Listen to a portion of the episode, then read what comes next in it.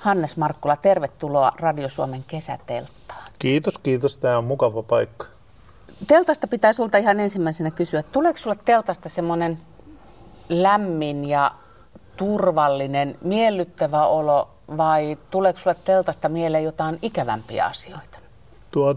Mulla on aika vähän telttakokemusta, joka varmaan selviää sitten, mutta että aina parempaan suuntaan. Ensimmäiset kokemukset, kun kivi oli suurin piirtein alustana ja sato kaatamalla 3 päivää ja kaikkia tämmöisiä pikkuasioita, niin ne eivät mitään lämpöä tuonut. Mutta kyllä sitten taas, kun loppua kohden mentiin ja armeijassa käytiin ja kamina oli siellä lämmittämässä, niin kun oli ollut ulkonavartiossa 2 tuntia pakkasessa, niin sitten kun pääsi telttaan ja lämmin kamina oli siellä ja kaverit siellä höpöttelemässä, niin aika kivaa, myönteistä. Mm-hmm. Myönteistä, mutta ei riittävän myönteistä, että tuommoinen umpistadilainen kundi olisi telttailusta ottanut harrastuksen itselleen. Joo, ei. Aika moni harrasti sitä ja sitä harrastettiin perheittäin ja se oli sanotaan nyt 60-luvulta eteenpäin niin hyvin varteenotettava matkailumuoto ja niin poispäin. No, elämässä on erilaisia tilanteita. Teltoissa olen ollut ja käynyt ja vieraillut, mutta siitä ei tullut mulle semmoista oikein suurta harrastusta. Stadilaisena niin kaupunkihan järjesti ihan tämmöisiä kuljetuksia myöten, niin vei ulkoilualueelle aikoinaan halukkaita. Ja silloin kun kaupunki oli vielä varoissaan, niin siellä jopa sai ilmaista makkaraa, jota saatettiin käristää siinä. Nämä ihan myönteisiä asioita. Sitten vielä pienempänä niin oli näitä isoissa puistoissa, jonne ne lapset saivat tulla ja saivat sielläkin ruokaa ja koko päivä leikittiin. Ja sitten tämä toiminta siirtyi uimarannoille. Tämän tapasta varhaiselämää olen viettänyt. Murjoitatko mulle nyt, kun mulla ei ole makkaraa? No kuule, ei.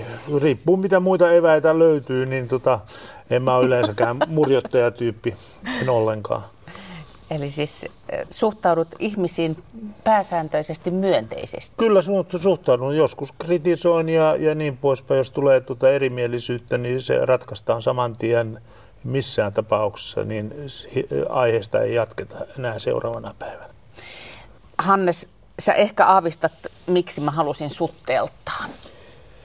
Jotain kutinaa on mielessä, vaikka ne ei varmaan ole kaikkein kivoimpia asioita. Mä en oikein keksinyt, kuka muukaan mulle näitä asioita voisi valottaa. Kun viime kesänä, kun Radio Suomen kesäteltan ensimmäistä kautta tehtiin, niin hämmästyttävän moni teltassa ollessaan veti esille Bodomin. Siitä sä sitten juolahdit mun mieleen, että sä voisit ehkä selittää, että miksi se on tehnyt niin vahvan vaikutuksen suomalaisten mieliin. Jopa semmoiset ihmiset, jotka ei ole syntynytkään siihen aikaan, kun se on tapahtunut, niin puhuvat Bodomista tietäen, että teltta ja Bodom liittyvät yhteen. Minkä takia, Hannes Markkula, me niin vahvasti muistamme tai koemme sen tapahtuman? No, ensinnäkin tämä rikos, jossa surmattiin kolme teltassa ollutta nuorta ja haavoitettiin 4. Tapahtui telttailun parhaana aikana, kauniimpana päivänä, kesän kauniimpana päivänä, helluntaina 1960. Ja siinä oli kaikki tämmöiset puitteet, että on kaunista ja on kiva harrastus ja sitten se päättyy tällä tavalla. Niin Suomessa nämä rikokset, meillä ei ole tämmöisiä puitteita vastaavanlaisia kovinkaan paljon, että siinä niin kuin symbolisesti yhdellä iskulla, vaikka niitä iskuja oli varmasti monta, niin romautettiin ja pelästytettiin Suomen kansa siitä, että hetkinen, että eihän täällä kukaan enää koskaan uskalla telttailla. Itsekin koulupoikana siihen aikaan 15-vuotiaana luin ja kuuntelin tämän rikoksen ensimmäistä kertaa. Ja sitten olet joutunut siihen myöhemmin palaamaan useammankin kerran ja jopa niinkin pitkälle, että olet kirjankin siitä kirjoittanut. Kyllä vaan. Poliisihan murhajuttuja voi koska tahansa aloittaa uudestaan niiden tutkinnat ja on aloittanutkin, mutta joka tapauksessa tilanne on niin kuin se, että tässä tämän rikossarjan ympärillä alkoi tapahtua kaikenlaista. Rikos sattui 1960, niin 9 vuotta myöhemmin kauniilla Bodomin järvellä tapahtui semmoinen hukuttautumistapaus. Mies teki itsemurhan ja hukuttautui. Niin, silloin alettiin puhua, että onko tämä surmaaja, joka oli edelleen karkuteillä. Niin minut lähetettiin lehden edustajana ensimmäistä kertaa tänne rikospaikalle silloin. Silloin olin ensimmäistä kertaa siellä järvellä, ja jonne palasin sitten, kun taas juttusarjassa alkoi tapahtua jotain uutta. Onko sulla itselläsi tieto siitä, kuka sen teki? Nämä on niin vakavia asioita, että mä en lähde ollenkaan povailemaan enkä veikkaamaan. Voidaan sanoa poliisin suulla tavallaan, että epäiltyjä oli paljon, mutta ketään ei saatu lopullisesti kiinni. Hannes Markkula, sulla on semmoinen kyseenalainen lempinimi kuin Murha Markkula. Otatko sä sen rasitteena vai kunniana? Nyt eläkeläisenä en ota sitä millään tavalla, koska se ei enää onneksi vilahda samalla tavalla kuin silloin työaikana. Se perustui vaan siihen, että näitä rikoksia oli aika paljon, joista kirjoitin, ja yhdessä ainoassa tapauksessa olin sitten valokuvaajan kanssa rikospaikalla ennen poliisia, joka tietysti harmitti kauheasti poliiseja, että tämmöinen ulkopuolinen henkilö, jota toimittajat kuitenkin ovat, niin tulee sinne ennen heitä. Mutta pelisäännöt tehtiin siinäkin asiassa, että katsoimme, emmekä sotkineet jälkiä. Ja sitten mä halusin niille, jotka tekivät sen väärän johtopäätöksen, kun minut esiteltiin tällä nimikkeellä, että Murha Markkula, niin ensimmäisenä sanoin, että en ole kyllä tehnyt yhtään murhaa, enkä aio tehdäkään. Jatketaan. Oikeastikö sua ihmiset katsoi sillä vähän altakulmiin? No kyllä ne jossain tilanteessa, sanotaan nyt oli koktailtilaisuus, jossa oli virittäydytty juhlatunnelmaa, mutta sitten esiteltiin näillä sanoilla, niin siellä joku pelästyi kauheasti, mutta sitten ne rauhoitettiin häntä ja kaikki hyvin. Kaikkien näiden vuosien aikana, niin onko sinulla selvinnyt se, että mikä meitä ihmisiä niin kauheasti nimenomaan murhissa kiinnostaa? Nettihan on nykyisin täynnä näitä salapoliisiratkaisijoita ja siellä pyöritetään ja väännetään ja käännetään, mutta ennenkin ne ovat herättäneet suunnattomasti kiinnostusta. Joo, tässähän tietysti se eroaa muista rikoksista siinä, että henkirikos on niin peruuttamaton. Ja heti kun siihen tulee semmoinen mahdollisuus, että onko tekijä vielä vapaana, saadaanko häntä koskaan kiinni, ja sen jälkeen aletaan epäillä jokaista vierustoveria ja raitiovaunussa ja bussissa vastapäistä matkustajaa, kuten junassa. Ja sitten tuntomerkkejä tulee ja niitä verrataan. Siinä on semmoinen tapahtumasarja, joka etenee ja jota ihmiset sotkevat. Se on melkein sama kuin murhapaikalla ne ensimmäiset sivulliset, jotka tulee, niin heidät pitäisi eristää hyvin varhaisessa vaiheessa, etteivät sotke niitä oikeita jälkiä. Mä oon joskus miettinyt sitä vaan, että mikä meidät on pois pilannut? Johtuuko se siitä, että me nähdään nykyisin, että rikoksista tehdään niin paljon, siis murhista nimenomaan tehdään niin paljon TV-sarjoja tai muuta? Vai? Kai se on ollut meissä aina jotenkin sisäänrakennettu, että se kiinnostaa. Niin, kyllä toi, mitä sanoit, että niitä on itsekin joskus keskellä yötä, niin kun herään sitten jostain syystä ja panen telkkarin päälle, niin siellä vaan tulee murhasarjoja erilaisia. Toivoisi jotain romantiikkaakin sinne tai seikkailua tai jotain vastaavaa, mutta näitä ei löydy siis ihan tavallisena arkena tai viikonloppuna. Nyt pääsit yllättämään, kun vetäsit romantiikan. Niin, mä olen itse asiassa suuri elokuvien ystävä ja kaikki ruokainen siinä. Ja halusin vaan vertailun vuoksi sanoa, että filmien tekijöille tai niiden näyttäjille, että jotain muutakin voidaan näyttää kuin näitä ikäviä asioita. Ja sitä paitsi on joukossamme ihmisiä, jotka eivät sen jälkeen saa unta ollenkaan. Niin. En kuulu heihin kylläkään. No toisaalta voi se romantiikkakin sen aiheuttaa, että ei ole silmää. Niin, se on totta kyllä. Joo.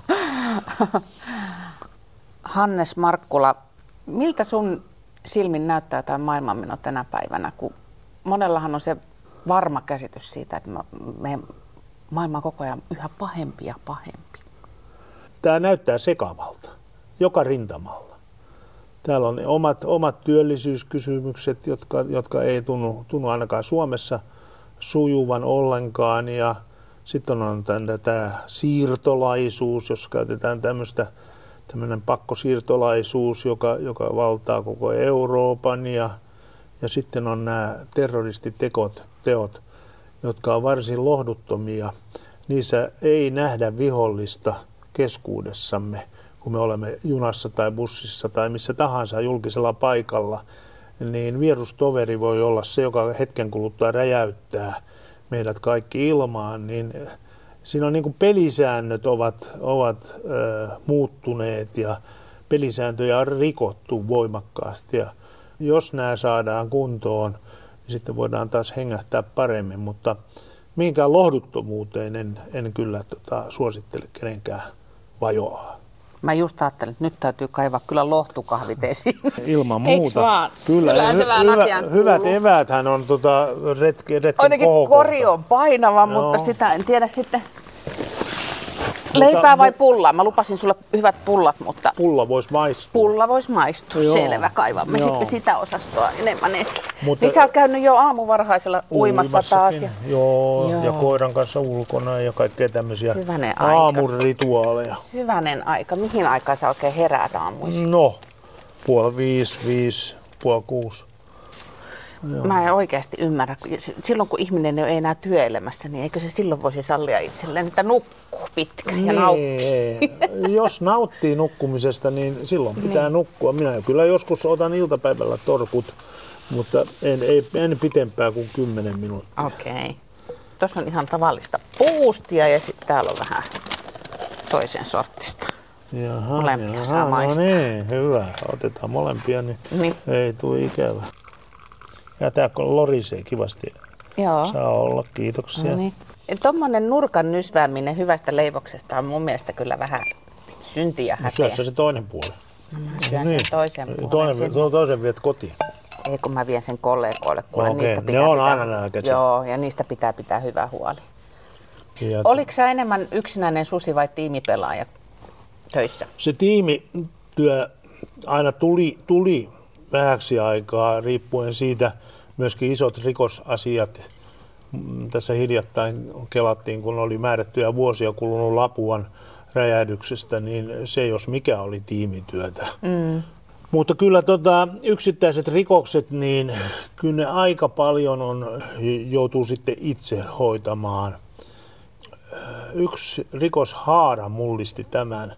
Talousrikokset, kun tulivat jäädäkseen, niin se vaati kyllä sitä, että tsekkaa se tämä linja ja nämä väitteet ja minä hoidan tämän ja pyydetään vielä kolmatta kaveria.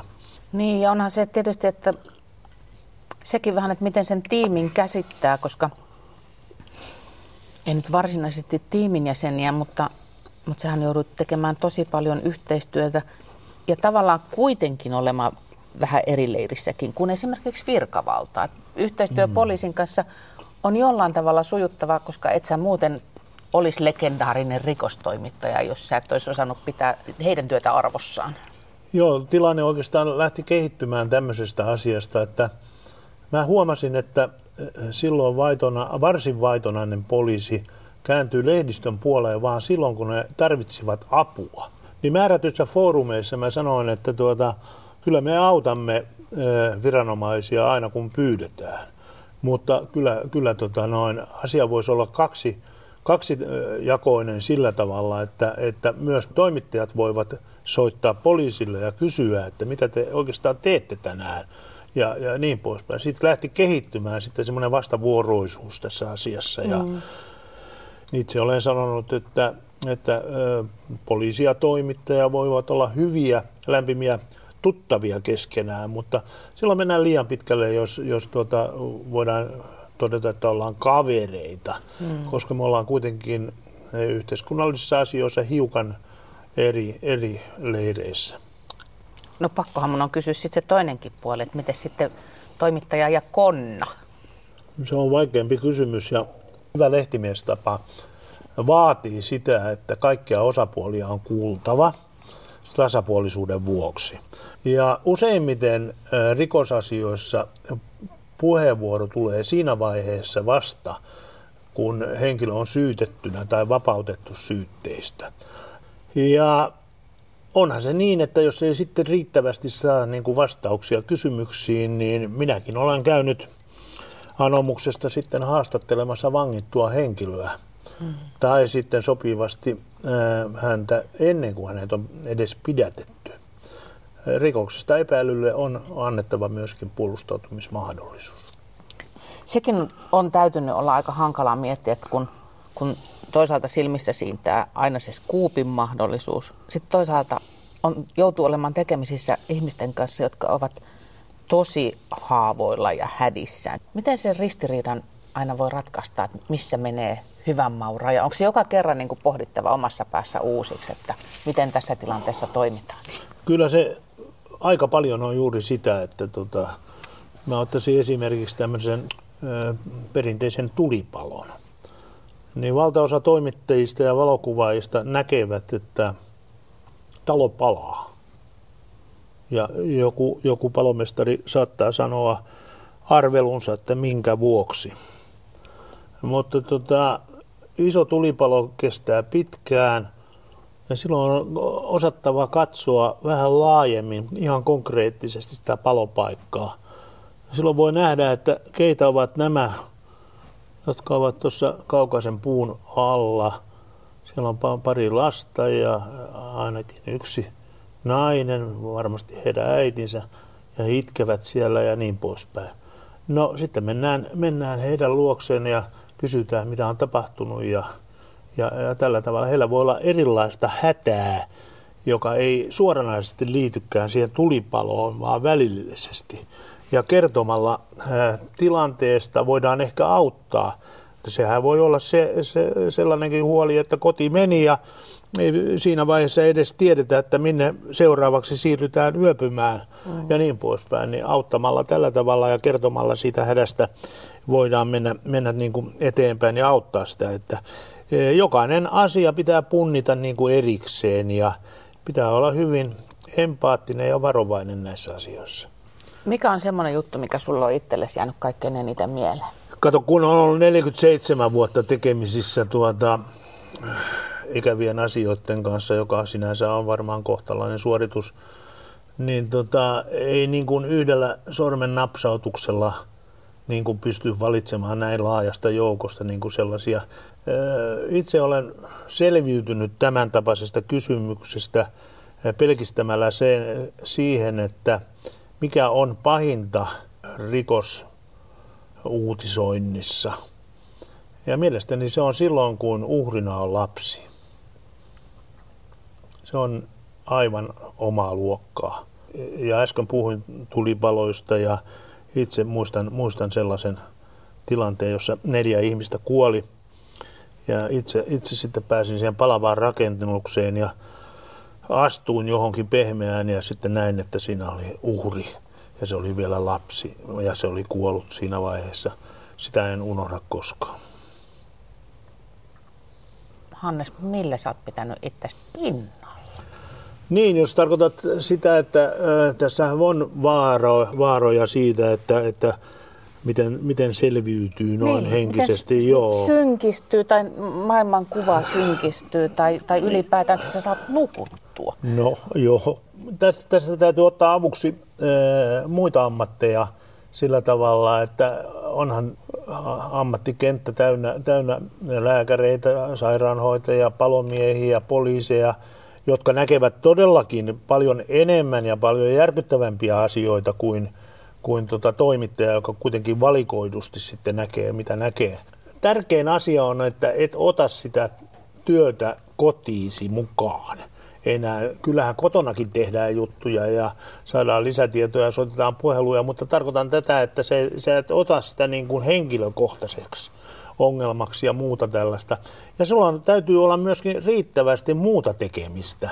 Silloin kun on tarpeeksi monenlaista muuta, niin se tasapainottaa nämä asiat. Eihän ne mielestä koskaan lähde pois, mutta se on aika tärkeää, että ne on balanssissa.